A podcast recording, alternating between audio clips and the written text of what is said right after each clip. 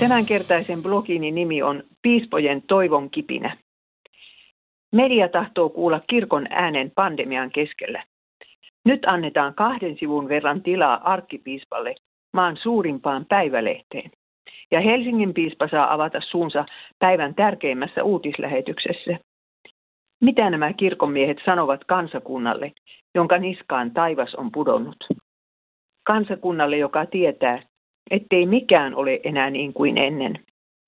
Seuraava pandemia voi iskeä milloin tahansa. Maailmantalous voi romahtaa.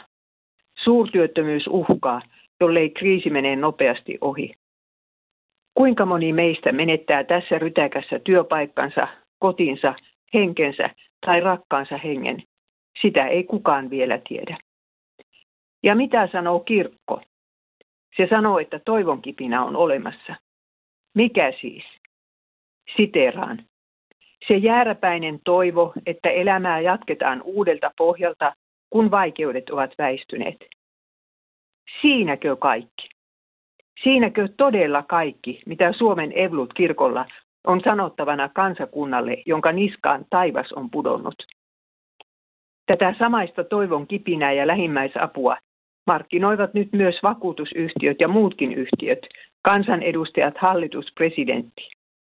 Ei sen saarnaamiseen kirkkoa tarvita.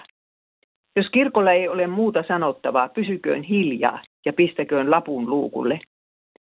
Paavali sanoo, jos olemme panneet toivomme Kristukseen ainoastaan tämän elämän ajaksi, niin olemme kaikkia muita ihmisiä surkuteltavammat. Haluaisin kysyä herroilta piispoilta, mikä sitten on se toivon kipinä, mitä he tarjoavat kuolevalle koronapotilaalle ja hänen perheelleen, kun kaikki jääräpäinen toivo on osoittautunut turhaksi. Raamattu nimittäin puhuu sellaisestakin toivosta, jota edes kuolema ei voi Jumalan lapselta riistää, iankaikkisen elämän toivosta.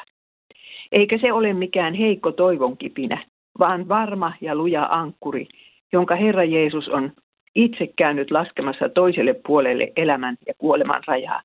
Näin sanoo hebrealaiskirje. Kristitty voi olla täysin varma siitä, että hänen toivonsa toteutuu, koska Jeesus on kerran todistanut sen nousemalla itse kuolleista. Siksi Jumalan lapsi voi sanoa jopa kuolema silmiensä edessä. Sen tähden minun sydämeni iloitsee ja kieleni riemuitsee, ja myös minun ruumiini on lepäävä toivossa – sillä sinä et hylkää minun sieluani tuonelaan, etkä salli pyhäsi nähdä katoavaisuutta. Apostolien teot kaksi. Miksi, miksi, miksi piispat vaikenevat tästä toivosta? Jos kirkko olisi tehtäviensä tasalla, se käyttäisi saamansa palstatilan puhumalla tästä toivosta ja muistuttamalla kansakuntaa siitä, että kuolemaa varten voi ja pitääkin valmistautua. Kirkko on olemassa sitä varten, että täällä kuollaan, sanoi Tiililä.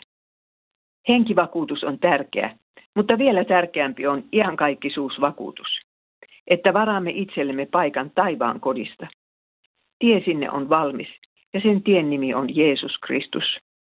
Parannus tarkoittaa sitä, että ihminen kääntyy pois pahoilta teiltään ja pyytää apua ja armoa syntisten vapahtajalta.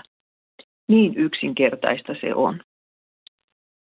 Kehottaisin piispakuntaa lukemaan Hesekielin kirjasta, mitä siellä sanotaan sellaisesta vartiomiehestä, joka ei uskalla puhaltaa pasunaan vaaran uhatessa. Ellei vartija varoita Jumalasta luopuneita ihmisiä, heitä uhkaavasta iankaikkisesta vaarasta. Vaatii Jumala kerran hänen kädestään hänen kuulijoidensa veren.